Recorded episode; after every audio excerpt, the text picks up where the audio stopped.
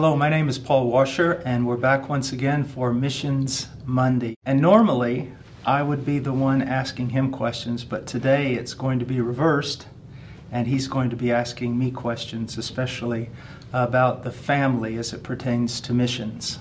Our missionary in Asia, one of them, Elijah, he, he referenced during COVID he was having to stay at home more than normal. Right. But what a blessing that had been to family. And then he made this comment, and I wanted to hear what you had to say about it. He said, I appreciate the biblical value HeartCry holds that the ministry, that the family comes first in our ministry. So, uh, do you agree with that, that statement? Family comes first in ministry? Well, I'm, I'm really glad that he put it that way uh, because um, it provides us with kind of an open door to really, really discuss the matter. You know, we can turn things into cliches Yeah. that mean nothing. You know, family comes first. And then you come back with the question, well, I thought God comes first, you know, and, and you go back and forth on this. And so let's just look at it from what I believe is a, is a biblical perspective. And first of all, let's just look in 1 Timothy. Okay. And we'll go there, 1 Timothy uh, chapter 3, uh, talking about overseers. It says, he must be one who manages his own household well, keeping his children under control with all dignity. But if a man does not know how to manage his own household, how will he take care of the church of God? So there's one way in which we can say family comes first in this way. If if a man is not caring for his wife biblically, not caring for his children biblically, primary, you know, our Ephesians 5 passages, Ephesians 6, um, and he's not managing his own household. He's not working with his wife to manage his household. Then he's disqualified for the ministry. Yeah. It, it doesn't matter if he's the greatest preacher in the world. It doesn't matter how, even his devotion to the mission field. He is simply disqualified. One of the things people do not recognize um, is that 1 Timothy chapter 3 and Titus 1, they are non-negotiable qualifications but they're also you know they're they're set there not just for us to choose elders or missionaries in a proper manner but they're also there for the care of our own souls if we are ministers of Christ. Because Paul will say later on in 1 Timothy 4 pay close attention to yourself and to your teaching. Persevere in these things for as you do this you will ensure salvation both for yourself and for those who hear you. And so it's not only like if, if I'm going to submit myself as a candidate for, for being an elder, going to the mission field um, with the authority of an elder, um, you know, the men who are in charge of examining my life must do more than just ask me a few questions on ordination night. They must watch my life over an extended period of time and see if I manage my own household well. So it's to ensure that the men sent to the field have the character requirements of someone who should be sent to the field. But also, even as a missionary on the field, or as a minister, or as a pastor, um, I also use this to guard my own life spiritually. Because you know how the ministry just can really make demands. Yeah. And I know I've done this. I'll be um, maybe working through a time of, of great advancement of the gospel or great problems um, in HeartCry or on some mission field. And then one day I kind of, I'm looking and I said, you know what? I'm neglecting my family. My wife is carrying too much of the burden. Um, I'm not, you know, I've missed some family devotions. Um, I'm coming home too late. And um, this is the standard by which I can judge myself. Yeah. But it's also the standard by which uh, the elders. Of my church can judge me. Okay. And and you know, let's say I'm, working at HeartCry, and I'm let's say that I'm faithful and I'm trying to spread the gospel, but my elders they may be watching my life over a period of time and going, you know what, Paul is spending far too much time traveling, and we need to cut him back, because it's not that family takes precedent over the Great Commission, but it is one aspect of the will of God Yeah. That we must fulfill in order to qualify for the ministry. Now, I want to say something else that I think is really important. And um, you and I um, are kind of old school. Okay, we're old enough to be old school. So we grew up in, in churches where, you know, it was uh, sacrifice everything for the cause Right. of Christ. Yeah. But I mean, I knew men who really, they didn't just say that. They just didn't talk about the glory of God. They sacrificed. But there was also sometimes a very wrong badge of honor that, you know, sacrifice your family for the Yeah, sake yeah, I've seen that. of the ministry. Um, I've even been to some places in the world where if you didn't do that, you were considered unfaithful minister. And um, so there is a passage in the Bible that has been very, very helpful, extremely helpful for me. And it's in Romans chapter 12 and verse 2. It says, Do not be conformed to this world, but be transformed by the renewing of your mind so that you may prove what the will of God is. So, the renewing of my mind, even though it can come through worshiping, it can come through fellowship in the church, we all believe that the greatest means of renewing the mind is through the study of God's Word. So, how do we know or prove what the will of God is? It is through a constant renewing our mind in that which is written. Mm-hmm. But, but look what it says about the will of God it is good, it's acceptable, and it's perfect. So if I make a circle out of these three characteristics, whatever is outside of that circle is not the will of God. If it's not good, if it's not healthy and sound for my spiritual growth, you see, and and then if it's not acceptable, now not necessarily acceptable to me or acceptable to my culture, but acceptable to God Yeah. according to what He's revealed in His Word. But the last word here is is wonderful, perfect, complete, uh, not lacking. And and when someone says, "I must um, sacrifice my marriage or sacrifice my my family for the sake of the ministry," they're actually doing the very thing Adam did. When Adam fell and God comes into the garden, who did Adam blame? Well, we say he blamed Eve. Well, actually, he blamed God, who he said gave him Eve.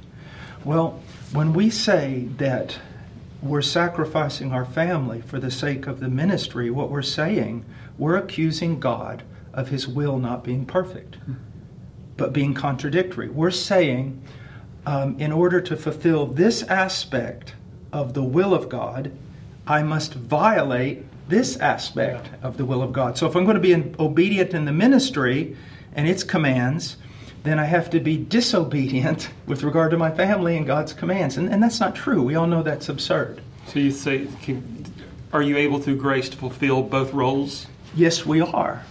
If our ambition is to be pleasing to the Lord, if our ambition is to be the greatest preacher on the planet, hmm. or the most successful missionary on the planet, or to start more churches than anybody else on the planet, then, then no, it's going to be very difficult. Hmm. But if our ambition is to be pleasing to the Lord, now here's the way I, I want that I tell young men to look at it, okay? Because I, I used to be one of those a few centuries ago. Before a young man is married, if he wants to work 18 hours a day in the ministry and sleep six, go for it. Go for it. Why? Because all he has really are ministry commands. He is dead to the commands with regard to a wife. He's dead to the commands with regard to children because he doesn't have a wife or children. So, yes, you're free. Go ahead. Use all your time for the ministry. And of course, that's an exaggeration. There are other family mm-hmm. responsibilities, but, but he's free. But the moment he takes on a wife, there are commandments regarding a wife that he is to fulfill if he wants if his ambition is to please God. So th- those commands take time. So that means some of the time has to be transferred from uh, ministry Yeah. to wife care, to relationship building. Okay? So, but let's say that they're like uh, Charo and I when we were first married, you know, kind of Batman and Robin, they're in Peru, you know? And uh, for the first eight years, we couldn't have children.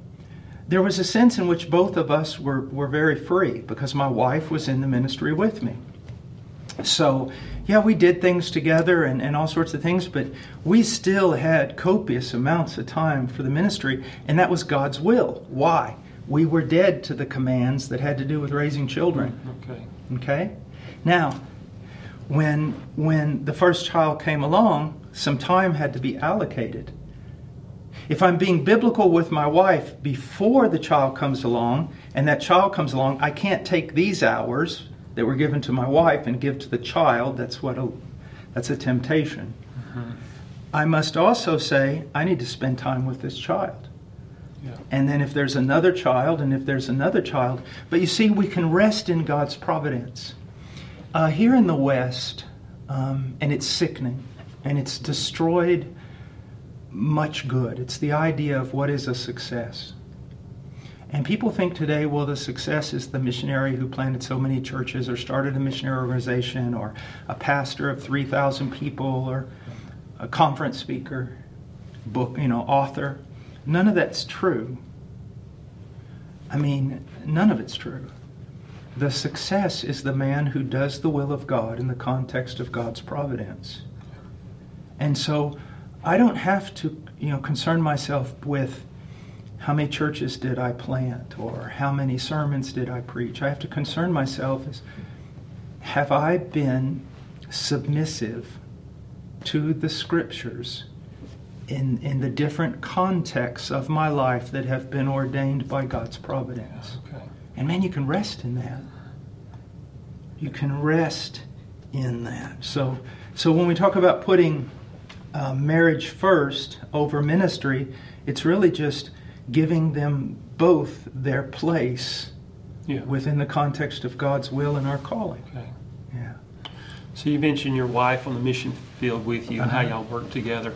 So do you yeah. believe that a wife receives a call to missions, or is her call to primarily follow the loving leadership of the husband to the mission field? Well, now that is a very, very important question. I won't, won't say it's difficult, but it is very important and it needs to be dealt with very carefully. Um, first of all, there's no problem if, if the man has an earnestness or a calling to the mm-hmm. ministry and the wife has a, a similar earnestness and calling to the ministry and they both go off together. Yeah. So we can put that to one side. That's, but let's look at what if there's some sort of a, um, the man has he senses a special calling. And now we need to look at the why. First of all, we need to understand something. Um, and I tell this to young girls all the time. I hear them being told, you know, your husband completes you. You know? And I say, well, if your husband can complete you, you're not a Christian. and people go, what are you talking about? And, you know, I'm a Christian. Mm-hmm. My heart has been enlarged. My wife is a Christian. Her heart has been enlarged. Her heart has been enlarged to such a degree that I can't complete her. Yeah.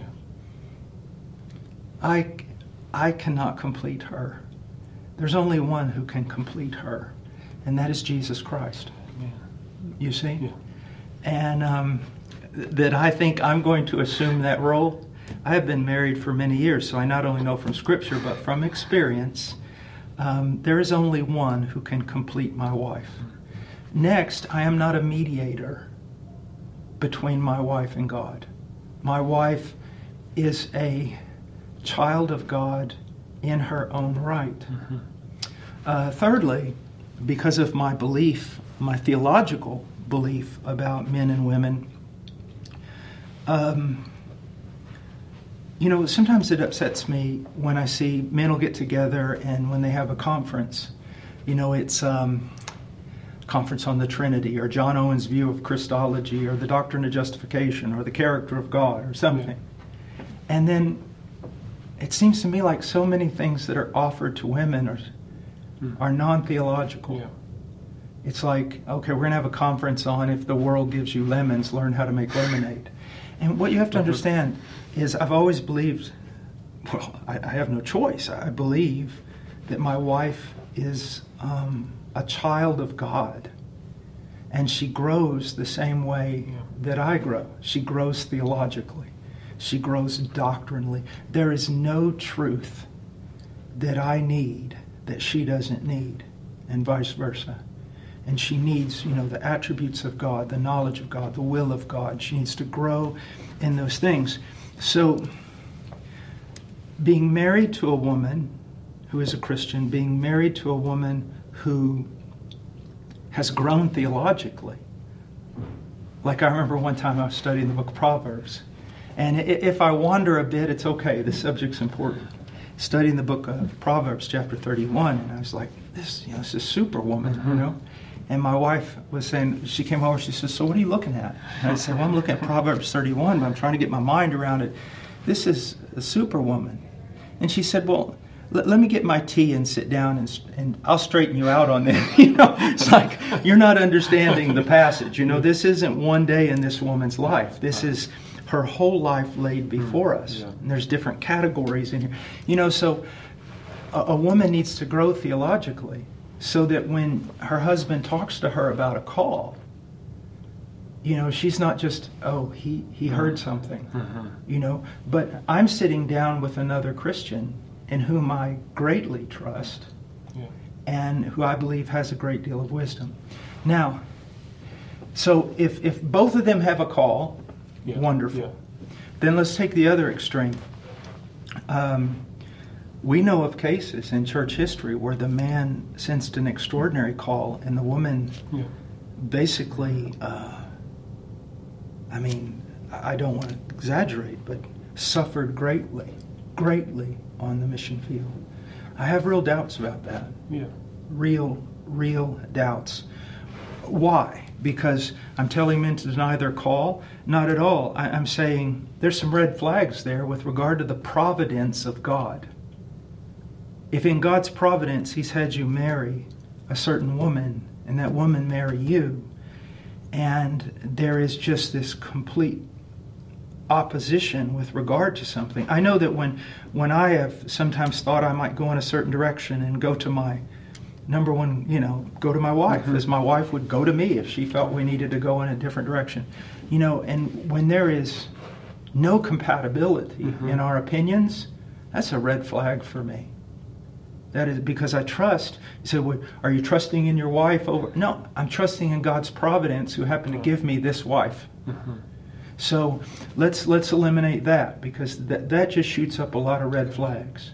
But one of the things that we find is where a man senses a call to the mission field and a woman doesn't necessarily sense the call, the wife, um, or doesn't sense it um, to the same degree, let's say. But um, then when we get to that category, there's a right and wrong way of approaching it. The wrong way is is um, well, you just need to go. It's your husband. Mm-hmm. You need to go, and um, I think that's uh, approaching it from a really wrong and unbiblical yeah. manner. But I find in those instances when it's two mature Christians and the call seems to be genuine, that the, the wife will have a sense of not that she's forced to go, not that she's dragging her heels or digging herself in not to go, but she is simply honest as a daughter of Zion, as a child before God, in that I do not sense this call as greatly as my husband. I do not deny that this call is in him. And although I do not particularly sense the call to missions, I do sense the call to be his wife mm-hmm. and for him to be my husband. And, and, and I take joy in that. Yeah. Of this, this is my calling. This is what I want to do. Now, notice you know, sometimes young men will come to me, especially, but also young girls, and they'll go, you know, I don't know if I'm called to do this or called to do this. And the first thing I'll always ask them is, well, what do you want to do? And they're like, well, that can't be it. and, I, you know, I have said this before. I've had to do some hard things. But when I was when I felt like God called me to Peru, I wanted to go to Peru. When I felt like God called me to come back and start a mission organization, I wanted to do mm-hmm. that. And so desires are a good thing. So if, if a young lady says, I want to go to the mission field, or if she says, you know, I don't really sense that keen calling, but I do sense the calling to be the wife of this man and to work mm-hmm. with him. Another thing that I think that um, we need to be very careful about is um, you know, my wife um, has grown a great deal theologically. uh, is a really good teacher, is really, really wise. Um, if I were to point out who's the most gullible of us, it would be me. Um, and I depend on her a lot. And oftentimes she's asked, Will you come and teach or will you come and do this? And even though I'm almost 60, I still have a four year old in the house, and uh, along with uh, others. And uh, she always says, You know, there'll be a time for that.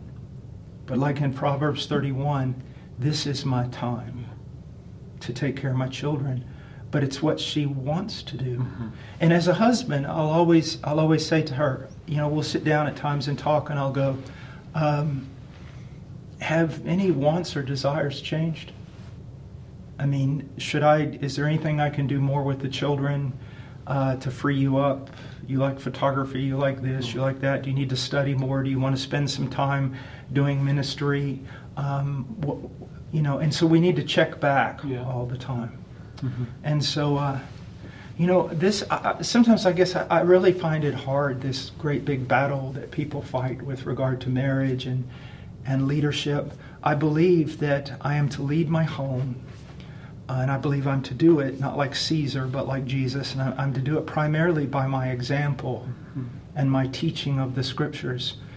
But I honestly can tell you I, I can't think of one major decision that I've made for my family that I made for my family. Yeah. That my wife and I didn't make together. And, um, you know, it, it's just, I don't, I, I think a, a, guy told me this uh, years ago. Uh, oh, it was years ago when I was just getting married, and some of the best advice I, I ever received. He said, Imagine you and your wife like a, imagine a bicycle wheel with the axis in the middle, and then imagine the spokes that are wide out here, and as they come toward the center, they narrow and come closer and closer mm-hmm. together. And I thought, okay, what's he, what's this about? And he goes, notice the spokes never touch one another. I said, no. He said, but the closer they get to the center, the closer they come to one another. And I said, yes. And he goes, that's the way it should be with your wife you shouldn't try to be pulling your wife over to you, and she shouldn't be pulling you over to her. Mm-hmm. You should both be headed towards Christ, and as both of you become more and more conformed to the image of Christ, you will come closer and closer yeah, and yeah. closer. And it, uh, also, I don't want to push the illustration too far, but my wife and I never really need to like the spokes, I don't mean this physically, yeah. but like the spokes, I never have to concern myself with my wife reaching me or me reaching my wife. I only have to concern myself with with me and my wife reaching Christ. Oh, yeah. You see that? Mm-hmm. Which means um, our personalities are very, very different. Very different. and, uh, and that's okay if we're both headed towards yeah. Christ. Yeah. And uh, now, when I was on the mission field, here's something for young missionaries. When I was on the mission field, I saw, I think in my time, I saw maybe three families that I heard of that went back to the mission field or went back home off the mission field uh, because the wife either came close to or had a nervous breakdown. And um, when you looked at the women, you know, people people say the the awfulest things. All right, where was their devotion? Where was their? You know, well, from what I know about those three couples over the years that I saw, there was nothing wrong with the wife. She loved the Lord, um, cared about her children, cared about the work. But here's something that young missionaries need to be very careful with in those settings where you're you're in a country, there's your wife is homeschooling, your wife is doing all these um, things in the home. And then sometimes it may be kind of a dangerous area, so maybe someone else goes out and purchases food in the market with her and things like that. She doesn't get out. You need to take that into consideration because what happens is the, the, the man missionary you know, he goes out every day, whether it's to fix the missionary van or to build a church building or to evangelize or to be with other mm-hmm. men doing ministry. So he's getting out of the house every day. Where the wife, and you know, just please don't write and say Paul Washer believes women shouldn't be in the house or this or that. Just leave mm-hmm. that aside. The, the mere fact is, the wife spending so much time taking care of her children and almost never getting out of the house not even to minister. And you really need to take that into consideration. So now I'm talking as an old man uh, dealing with, with some practical aspects of mission. You mm-hmm. really need to watch your, watch your wife and care for her. And um, make sure that, that, man, she's developing. One of, one of the things, now I don't know, so I want to be careful mm-hmm. here. I'm an old guy. I've learned a lot from old guys. And now I am one. Um, he said, Never forget, Paul. Remember this old guy telling me this. He goes, Never forget, one day your wife will receive a white stone with a name written on it, and you won't know what that name is. And I said, well, What do you mean by that? He goes, She's got her own relationship with the Lord apart from you. Yeah. And, and you need to make sure that that's developing, that she's developing uh, as a person. Um, in her own right. Yeah. That's very important on the mission field. Yeah. Yeah. And and the more that you're maybe isolated, the more you need to care for that. Yeah. You really do. It's very important. Yeah. We have some more questions? uh, yeah, I think that that sums it up. I mean, I, we we hear, you know, from couples or men and women wanting to go to the mission field that, that are asking these questions. So thank you for you know helping us to yeah. better understand how to approach those things. And you know, um, really, the sign of your spirituality. I mean, if I were to put a place where, if you want to really know who Paul Washer is, you visit me in my home.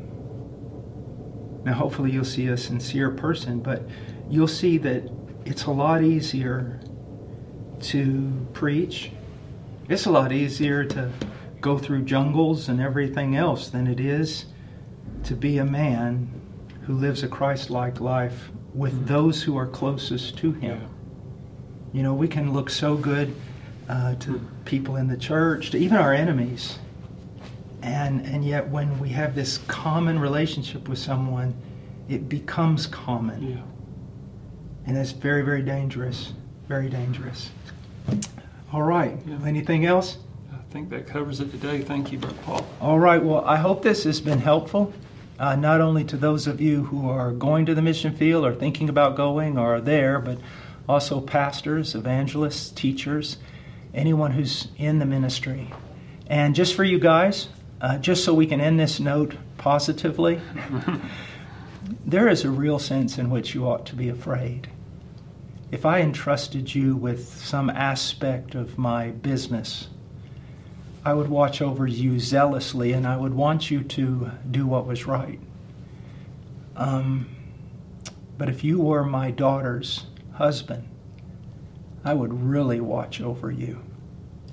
That would be very important to me, more important than if you watched over my entire business. And so, if you are married, you have been entrusted with God's daughter uh, be very, very careful. well, God bless you, and we'll see you next week.